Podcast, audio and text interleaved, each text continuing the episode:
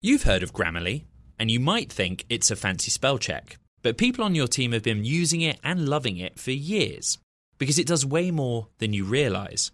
Grammarly is a secure AI writing partner that works seamlessly across apps and websites and can write an instant first draft in a few clicks, not a few hours.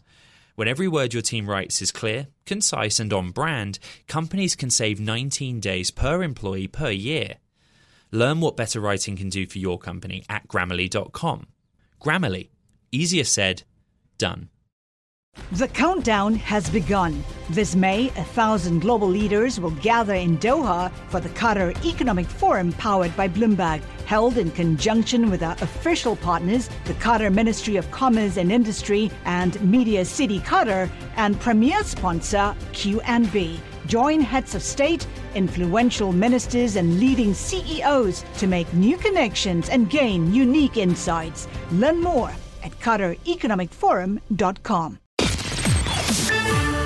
From the heart of where innovation, money, and power collide, in Silicon Valley and beyond, this is Bloomberg Technology with Emily Chang.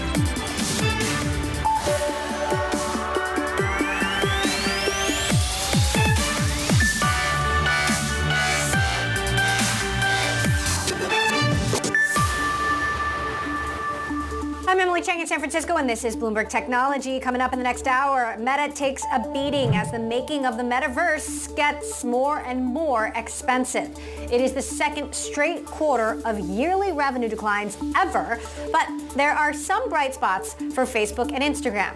We'll discuss.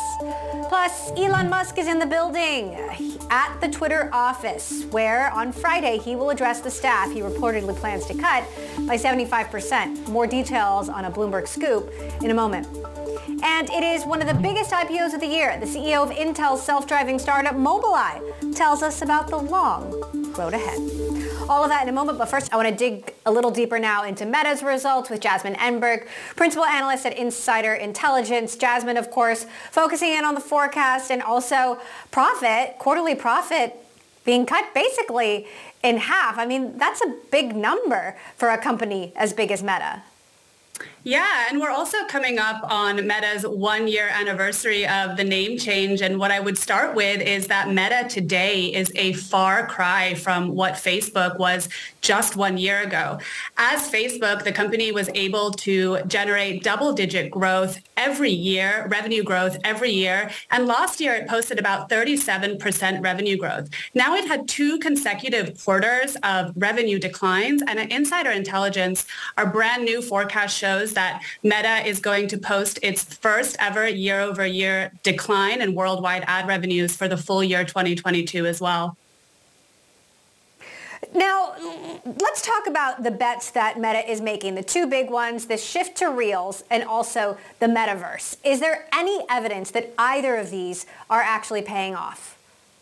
Well, Zuckerberg's bet on the metaverse is clearly jeopardizing the short-term health of its business. I will say that there is, you know, some business interest in the metaverse. We have seen some activations from some businesses, but those activations are also coming out of experimental budgets for the first part, for the most part, which means that they're also potentially able to be cut um, if these macroeconomic conditions weaken. Now, Reels is where Facebook and, and Instagram should really be focusing on right now. It is where the competition within social media remains. And Reels is still lagging very far behind TikTok, um, and it needs to catch up in order to be able to continue to grow its ad business. Now, uh, let's talk about the broader changes happening to the ad business. You've obvi- obviously got Meta hitting back at Apple for the changes that Apple uh, is making that are impacting not just Meta, but other social media companies. How much bigger of a cut is Apple going to get and how much smaller of a cut is Facebook or Meta going to get? And what does that mean to you over the longer term? Yeah, I mean, the effects of Apple's privacy changes continue to plague all of the social platforms. We have seen that in multiple earnings that have already come out. You know, Apple in some ways may be benefiting. It's also launched its own ad business. Um, but, you know, these companies really need to work to uh, develop and deploy effective solutions for ad attribution if they want to keep up and continue to grow their businesses in this new environment. Twitter was supposed to report earnings today. Uh, didn't happen. That was at least the estimated date. Of course, now we have Elon Musk going into Twitter today with the kitchen sink, a very powerful metaphor there. There are, uh, we're reporting that, uh, you know, he's planning to cut 75% of Twitter's workforce. What do you imagine happens on Friday? Well, Musk has every reason to want to close this deal by Friday. If it doesn't close, of course, this, this case goes to court and it's likely that, that Twitter will win anyway and Musk will be able to avoid some of the reputational damage that might ensue if the, if the case actually goes to trial. Now, a Musk-owned Twitter is likely going to result in even more chaos. We already know that the employee morale is low. Some employees have left. Others are really concerned about massive massive layoffs, and that is a valid concern. Now, in terms of how that might affect its business, you know, even if these massive cuts don't take place or don't take place immediately, just the fact that this idea is being floated around by Musk, it's maybe enough to spook some advertisers as well. You know, advertisers want to spend their ad dollars on platforms that they view as stable, and right now that certainly isn't Twitter. What's your sense of what these, you know, potentially 5,500 people at Twitter do that he seems to think are expendable? And if the platform can be run with, you know, the necessary oversight with 2,000 people? So I think where these cuts take place, if they do take place, will give us a really good indication of what Musk intends to do with the platform. If, for example, he reduces headcount significantly in the ads division at Twitter, it's an indication that he may be making good on his promise to reduce Twitter's reliance on advertising. He could potentially cut in the content moderation division, which could um, prove or show that he intends to loosen some of those content moderation guardrails, which is also something that he has been really really vocal about. So given all of these massive, you've got major evolutions, changes happening at Facebook. You've got potentially on Friday, Twitter becoming a private company. You've got Apple moving in and trying to take a bigger cut of, of social media ad revenue. You mentioned how different Meta looks today than it did a year ago. How different does the social media industry look a year from now than it looks today? Different. I actually believe that the time is ripe for some more disruption in the social media industry. I mean, TikTok was the biggest disruptor to um, usage and to, to revenue in the social media landscape for many, many years. But we're seeing now that there are some other social apps that are starting to bubble up and capture the attention of the coveted Gen Z audience. And I believe that we'll start to see even more of that in 2023 and um, have these established social platforms really continue to, to scratch scramble to uh, keep their audiences and continue to grow their businesses. I wonder what it means for Snap. We heard from Snap CEO Evan Spiegel at the Wall Street Journal Technology Conference. He blasted the metaverse, saying something along the lines of, the last thing I want to do when I get home from work after a long day is live inside a computer. Um, you know, there are two questions in there. A, what does this mean for Snap? And B, does this, you know, uh, you know, infatuation that some brands might have with the metaverse just just dry up, especially as we, we go into a pronounced economic downturn? Yeah, so Snap has positioned itself as, as anti-metaverse for, for quite some time now. It's also been really susceptible to a lot of the challenges that are plaguing all of the social platforms. We saw that in its Q3, Q3 earnings just last week. Uh, part of the problem is that Snap is considered a less essential platform than, say, Meta, although Meta is experiencing cuts as well. Um, and But it's easy for advertisers to justify pulling ads and, and pulling budget from Snap. And it certainly doesn't help that you know, it has staked its uh, future on augmented reality, which is an even more experimental format for a lot of advertisers. Snap does have something um, that Meta and Twitter have really struggled to articulate, and that is a long-term vision. Um, but having a long-term vision is not really a way to help it in the short term, and Snap really has to turn things around now if it wants to make its vision a reality do you think augmented reality is is uh, more likely? Are you more optimistic about the future of augmented reality than virtual reality? So I think augmented reality holds a lot of long-term promise, especially among the audience that is using Snapchat. Um, we are already seeing young users communicate with each other um, and entertain each other through AR filters. We are seeing some brands and some consumers lean into AR as a shopping tool. And I believe that that will continue to grow. I don't necessarily believe it's going to reach mass adoption, but I do think that it's becoming more of a utility and will continue to do so over the next couple of years. All right, Jasmine Enberg, Insider Intelligence. Thank you, as always, Jasmine, for your insights here. Obviously, lots to continue to watch.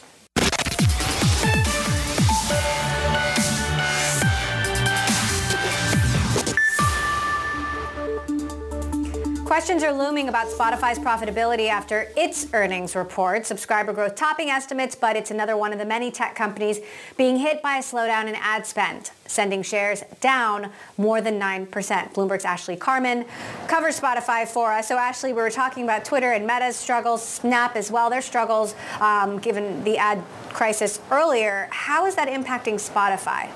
Yeah, Spotify said that actually its ad revenue also grew this quarter, but more slowly than it anticipated, and it's blaming that on the broader macroeconomic issues that we're seeing. So what kind of troubleshooting are they doing? What are the solutions?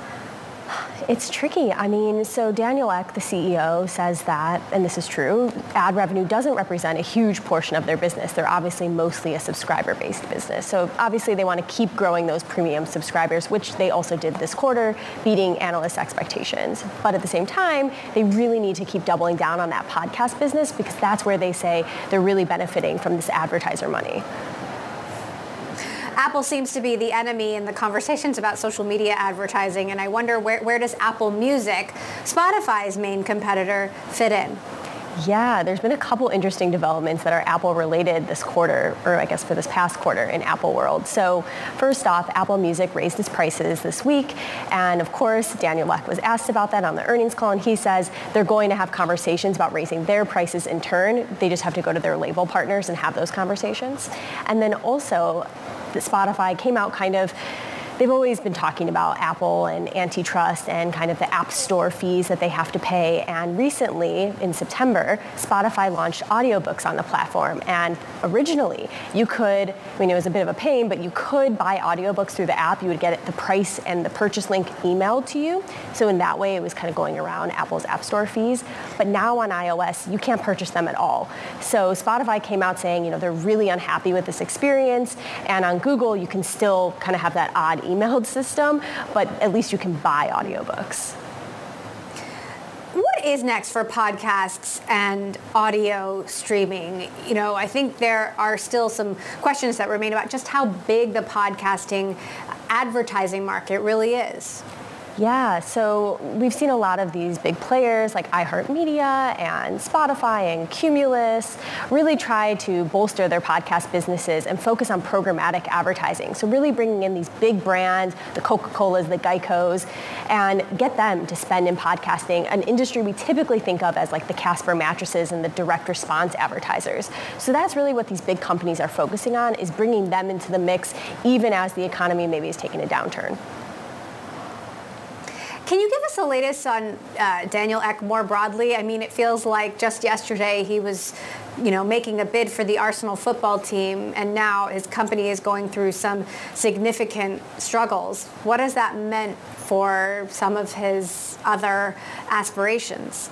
You know, I'm not totally sure how it's it's changed his other goals. I will say that he doesn't in the earnings call project any sort of concern about or any sort of struggles for the company. He really sees it as, hey, we've told you we're pursuing podcasting, we're pursuing audiobooks. We need to make some necessary investments into those space in order to eventually continue to grow and have a better gross margin. So he views this as like charting the course. Obviously, investors have kind of turned on the company though. All right. Uh, well, more to write, uh, I'm sure, more to the story. Bloomberg's Ashley Carman, thank you for weighing in. Coming up, our conversation with Mobileye's CEO and founder on the heels of the first day as a public company. That is next. This is Bloomberg. What if everyone at work were an expert communicator? What if every doc, message, and email they wrote was perfectly clear and concise? Inbox numbers would drop, customer satisfaction scores would rise, and everyone would be more productive. That's where Grammarly comes in. Grammarly is a secure AI writing partner that understands your business and can transform it through better communication. Companies that use Grammarly save an average of 19 days per employee per year. That's because with Grammarly's AI, what used to take a few hours only takes a few clicks, like generating an instant first draft in your company voice or tailoring a message to your specific audience and goals. And Grammarly's personalized on brand writing help is built in everywhere your team works across 500,000 apps and websites. Plus, it's safe, secure, and already IT approved. Join 70,000 teams who trust Grammarly with their words and their data. Learn more at grammarly.com. Grammarly, easier said, done. The countdown has begun. From May 14th to 16th, a thousand global leaders will gather in Doha for the Qatar Economic Forum powered by Bloomberg. Join heads of state, influential ministers, and leading CEOs to make new connections, gain unique insights, and uncover valuable opportunities in one of the world's most rapidly rising regions. Request your invite for this exclusive event at QatarEconomicForum.com.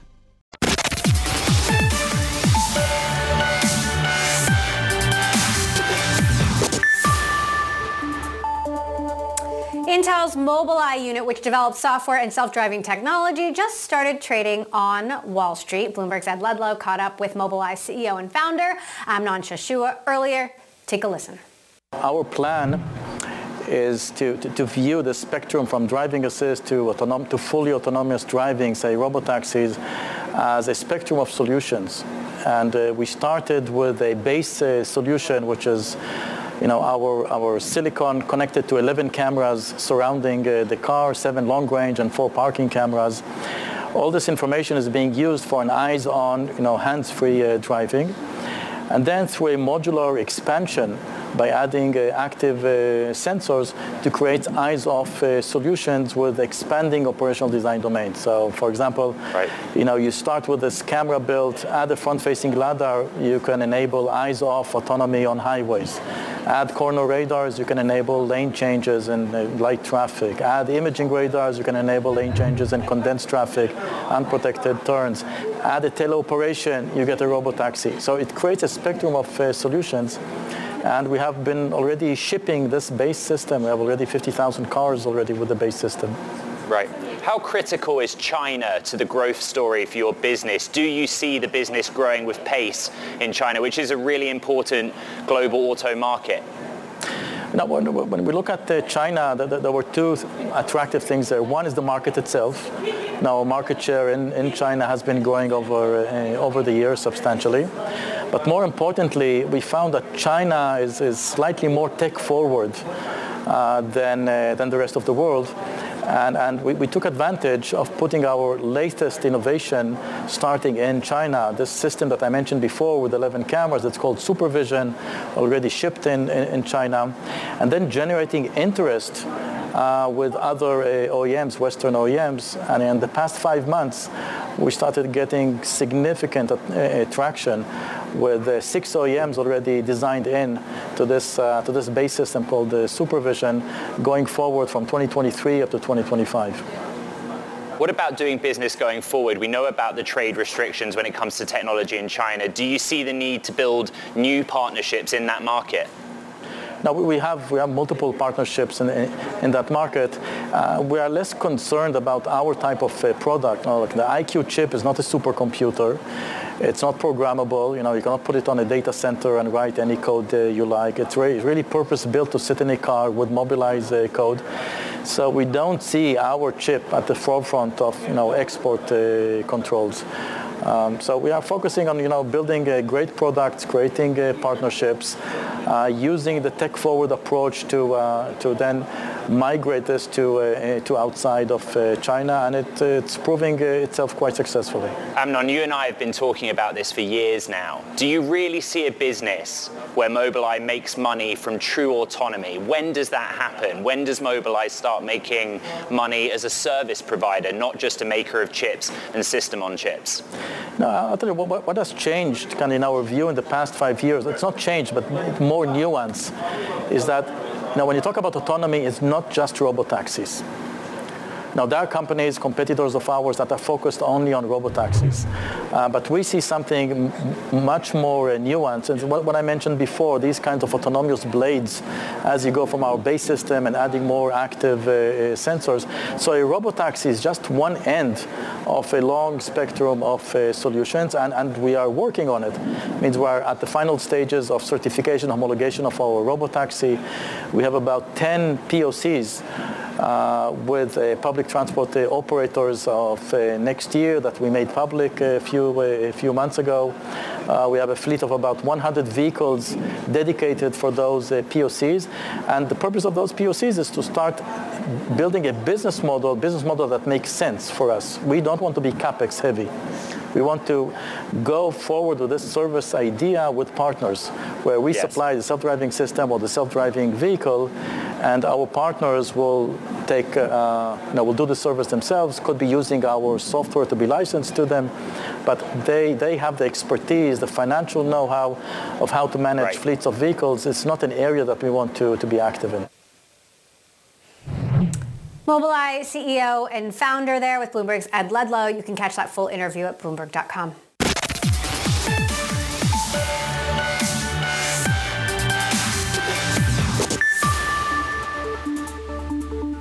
Welcome back to Bloomberg Technology. I'm Emily Chang in San Francisco. I want to get back to Meta's results. Our Ed Ludlow has been listening in to the call. Ed, what are we hearing? Yeah, there's a lot of explanation about why costs and operating expenses are going to be higher in the near term before they kind of relook at the bu- budget in the future. They're talking about dramatically slowing the rate of hiring. In the third quarter, they added about 3,700 people, despite what we heard last month, right, about Zuckerberg really pushing to cut costs. There's going to continue to be infrastructure investments in AI. Why? Well, Meta, previously Facebook, has always said it needs to invest in AI to improve the algorithms that power the core Facebook platform, um, as well as that transition to the metaverse. Em, this one's for you. This jumped out at me. I've been blogging about this on the Bloomberg Top Live blog.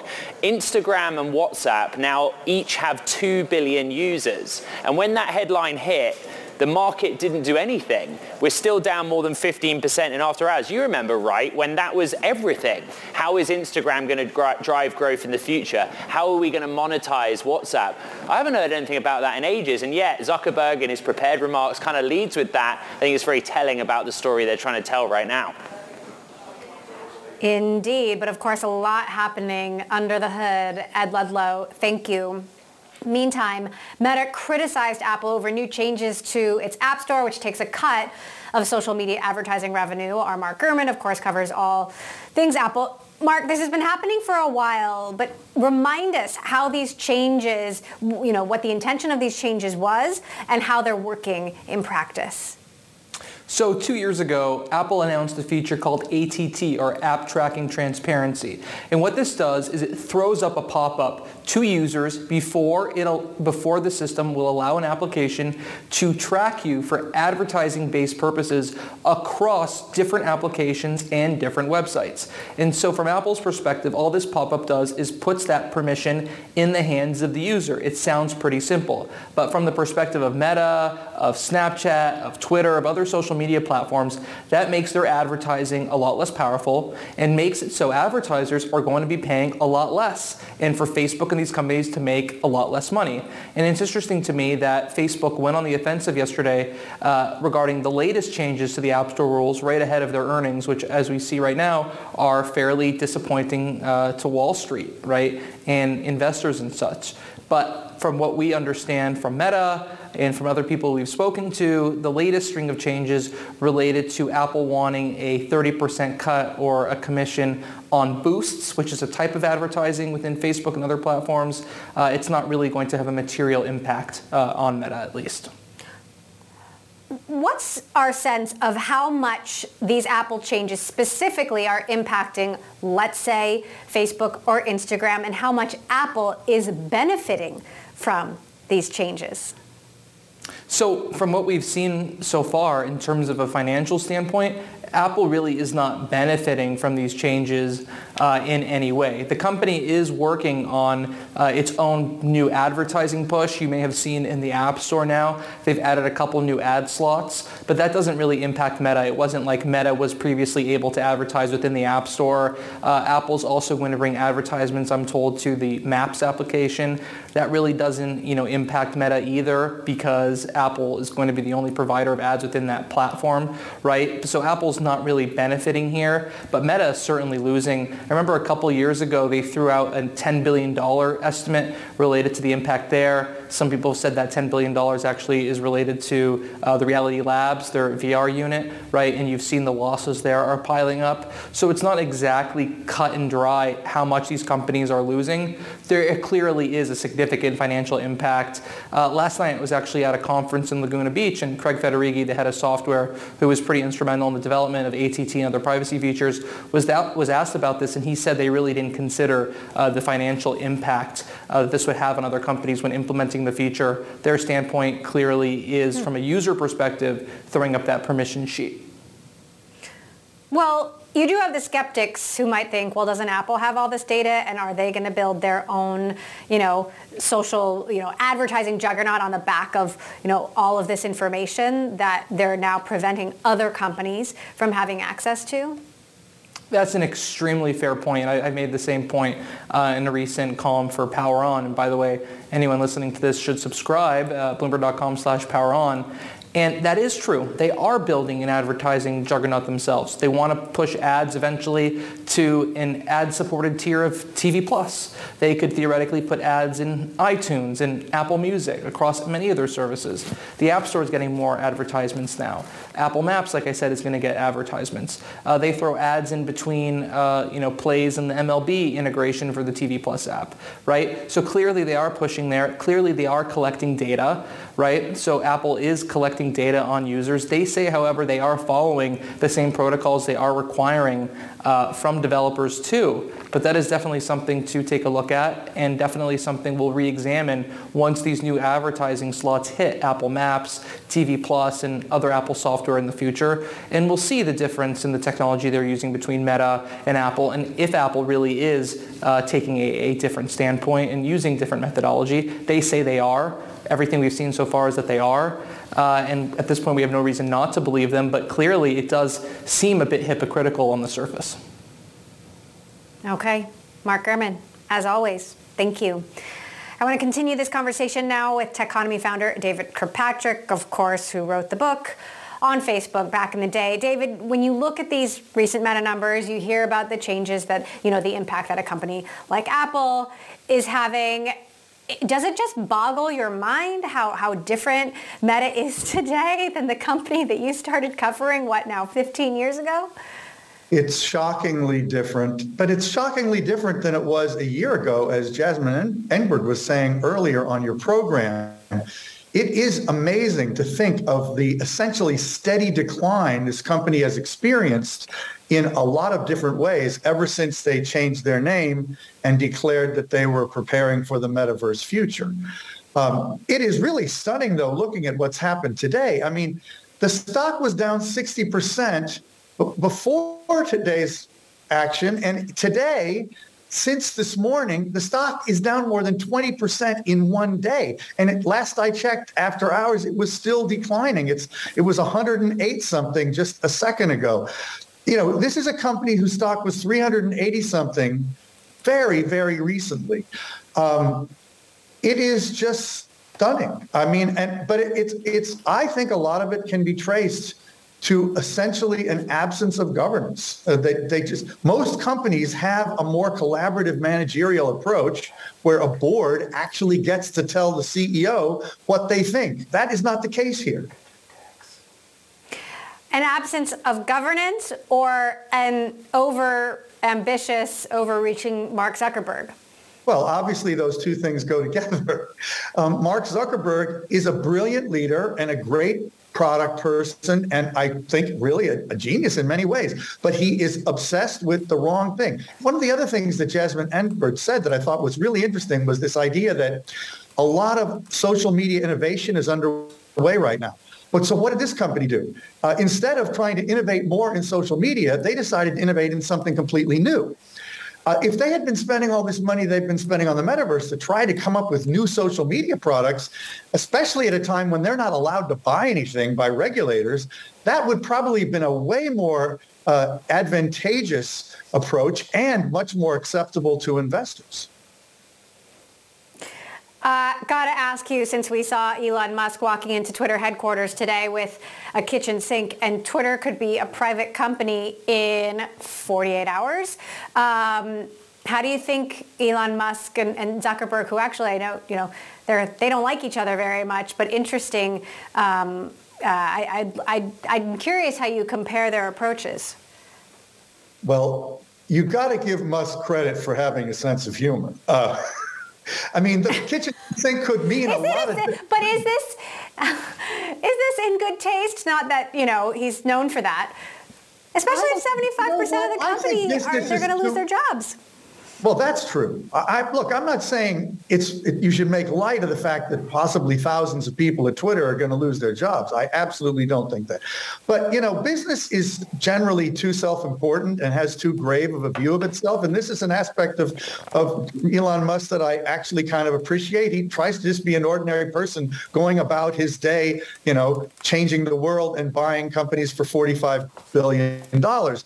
So you know it is amusing. You can't deny. He there was an in, interview in the Financial Times over the weekend where he was asked, "What are you doing?" and he said, "Aren't you amused?" That was his response. He wants to amuse us.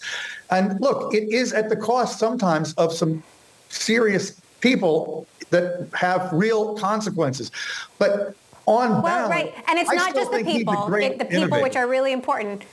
What about public discourse? Are you at all concerned? Like the future of public discourse is not a joke and It's shouldn't be uh, treated like a joke, right? it's impossible not to be concerned, but we really don't know what he's going to do. He said so many different things. A lot of them are impractical. Some of them, as I've mentioned on the show before, are appealing to me, like giving genuine identity to users.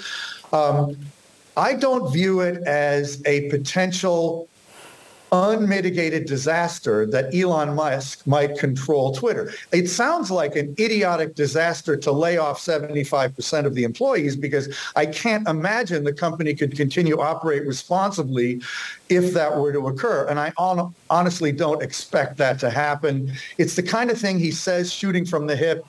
Uh, you know, we'll have to watch you know, Twitter is a company that needed radical surgery. They're certainly going to get it. I don't think any of us can really know what happens next. Even Elon. Well, it's all gonna all gonna sink in over time, David. We are not gonna let the sink puns go. Um, David Kirkpatrick, Techonomy founder, uh, as always, good to have you.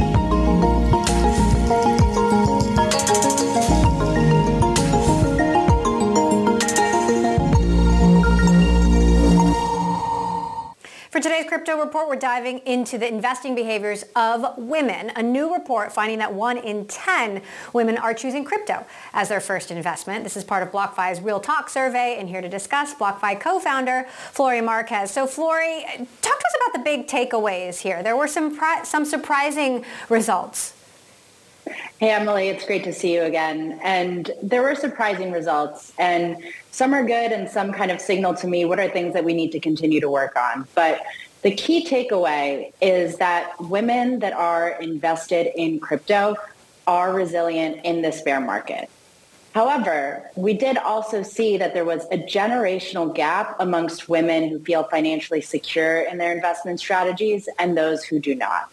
And specifically, we saw that that gap was between millennial women who tend to feel more financially secure, and then Gen X tends to be the least financially secure. And so I think what's important about these surveys is we're looking to understand the differences between different behaviors so that we can really get to where is the pain point and how can we try to solve that. And so high level, there's Well- definitely a gap. Yeah, go ahead. Well, ex- exactly. It's like, well, what are you going to do with this information now that you have this information? I mean, it sort of makes sense that Gen Xers might feel less secure if they have more responsibilities, right? Definitely. And I think there's also just a, a, generational gap just in terms of understanding of technology, right? Um, depending on what technology was available when you grew up with, your comfortability with different apps. And so I'm a huge believer in really understanding your consumer base. And in order to address a problem, you have to understand that not all consumers are the same. And people need different types of information presented to them in different ways in order to get comfortable with crypto. And so at BlockFi, we focus on three key areas. The first is accessibility. And that's everything from how is your app designed? What is the experience like? all the way down to what, what is client success like? Can you pick up the phone and talk to someone if that's what you need to feel comfortable? The second is really understanding through data, which is what we're diving into today. You can't solve a problem if you don't really understand what's driving it. And the third is leading by example. I really believe that you can't be what you can't see. And so I think as a woman, we have to be out here talking in the open and really making this industry a lot more approachable to people who have historically been excluded from financial services, investments, and then crypto. Well, speaking of the industry, obviously uh, well, a lot has changed with the crypto crash and i'm curious how that's changing your business model specifically the institutional lending market how much has blockfi's role in that market changed especially given some of the big collapses that we've seen and how is how is your role in it evolving so one of the things that um, came out of this summer is a couple of things. There was a shift in the market dynamic. So previous to the events of this summer, it was really a borrower's market. And now that the activity is really concentrated on the few players that are left, BlockFi included, it has become a lender's market.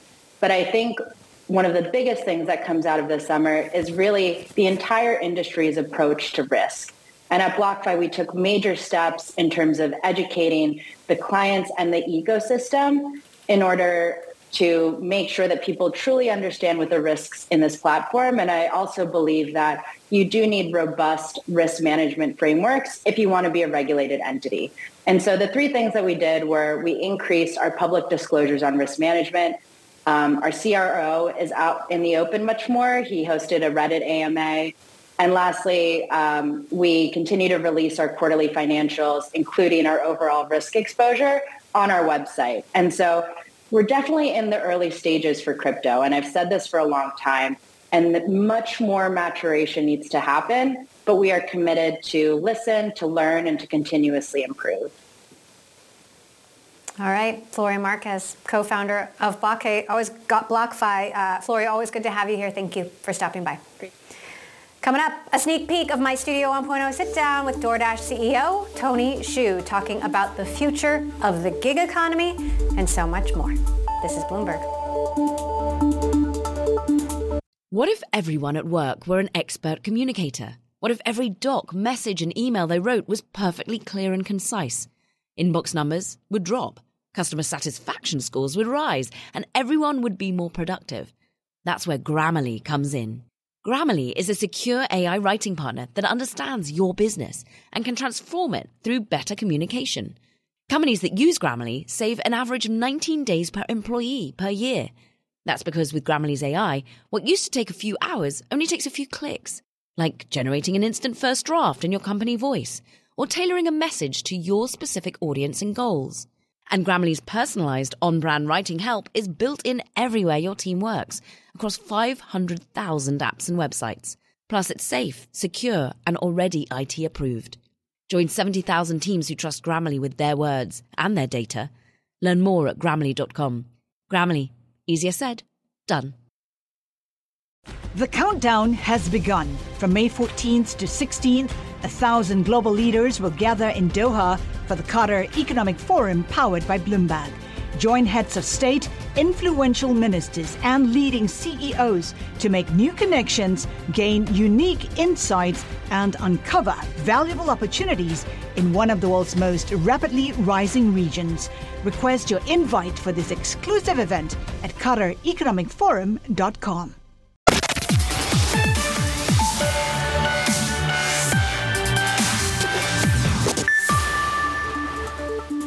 After going public at the height of the pandemic, DoorDash is dealing with its first major economic downturn. Shares of the food delivery giant are down some 68% this year. I spoke with DoorDash CEO and co-founder Tony Xu about how the company is navigating the headwinds of change it was certainly very exciting. It was exhilarating. You know, it was the first time that you know our company went public. first time that I had ever um, undergone any of those ex- types of experiences before. But at the you know in the back of my head, I, you know, it was that saying that you're never as good or as bad as they say you are, and so just remember that. So tease that out for me a little bit because the big question is how much do customers keep ordering out in a high inflation environment? How much long term you know, sustainability and growth is there really? Even though COVID is now effectively sustained and we understand how to live with it, customers are continuing to order. Those that joined us during the pandemic, they're still ordering at about the same rates as those who joined us before the pandemic. And that's because eating out and getting things delivered are pretty complementary. On the second point around inflation, you know, I can say that in the last 60 years in, in looking at the data, spend in restaurants and in grocery have only declined in two of those 60 years, including high inflationary times, much higher than what we observe today. And so what I think I take, um, you know, solace in, even though I see the fact that there is high inflation, is that customers are going to continue spending on food. And our job is to bring greater and greater affordability. More broadly, the economy is in a tough position. Uh, your competitors have announced layoffs and hiring freezes and slowdowns. Is DoorDash considering any of these? And I think we've been fortunate mostly because most of our investments that happened during the pandemic really were meant to build new businesses. Mm-hmm. And those new businesses have continued to grow. New businesses, you know, beyond restaurants in mm-hmm. categories like grocery, convenience, um, or retail. Mm-hmm. Um, new businesses overseas. You know, we announced a large acquisition uh, in Wolt where that really helped double our overall addressable market to 700 million people. New businesses in building an advertising business. New businesses expanding our services and building a platform to help businesses build their own digital operations. Do you see DoorDash as more of a super app of the future, or is it something different? Well, I, I, see DoorDash as really solving two problems. You know, problem one is how do we bring incremental demand to all the physical businesses as they kind of figure out their own digital in-house capabilities, and the second problem we're trying to solve is bring tools to these businesses. There's still a lot of competition in delivery. Who do you think survives the delivery wars? Who doesn't, and why? Well, delivery is a scale economies game. You know, at the end of the day, you can survive even doing deliveries from a singular store. You know, there's still mom and pop pizza shops and Chinese restaurants that do their own delivery. Do you see DoorDash as a challenger to like Walmart, Amazon? Well, I see DoorDash, um, you know, as a champion of local businesses and physical businesses. I don't think that a world in which we just get what we want to buy or consume for a few places is a world that, again, is as worth enjoying living in. So our job is to make sure that all of these businesses, all of the millions of physical businesses globally can continue to compete. I do a lot of DoorDash, helps me be a working mom. Whenever I interview you, I get pings from Dashers, and some of them say they don't get paid enough. Some of them seem pretty angry. What's your response to them? We want the local economy to grow and to thrive. Mm-hmm. That includes dashers. We have 3 million dashers that come to the platform every single quarter. And so it's really important to me what they say. And it's in fact why, you know, the company, myself included, we still dash, do deliveries, in other words, once a month. It's you why, still do deliveries yeah, once why, a month? It's why we have a Dasher Community Council that we started three, four years ago now. I want to see one of your memos after it, a delivery. Are you like sending notes? I'm texting, you know, it's not even after the delivery. I'm texting, you know, it, well, not texting while I'm driving, but te- te- te- texting after after I complete the order. From your deliveries, what have you learned? Everything, all of the details, everything from you know pay considerations, um, um, everything from um, operations at a store. You know which stores are a bit faster in their operations or more consistent, which mm-hmm. stores are, are less consistent. Where do you find the last parking space in downtown San Francisco? Um, all of these details matter. Mm-hmm. They matter for efficiency. Mm-hmm. They matter for driver pay. They matter for merchant earnings. And so as a result, you know, what I say to Dashers is please continue to talk to me. I'm just Tony at DoorDash, and we're always trying to you know make things better. We're not saying that we're perfect, but when we look at um, you know the data that we've collected, you know the average Dasher is making 24, 25 dollars an hour nationwide when they're on when they're doing deliveries.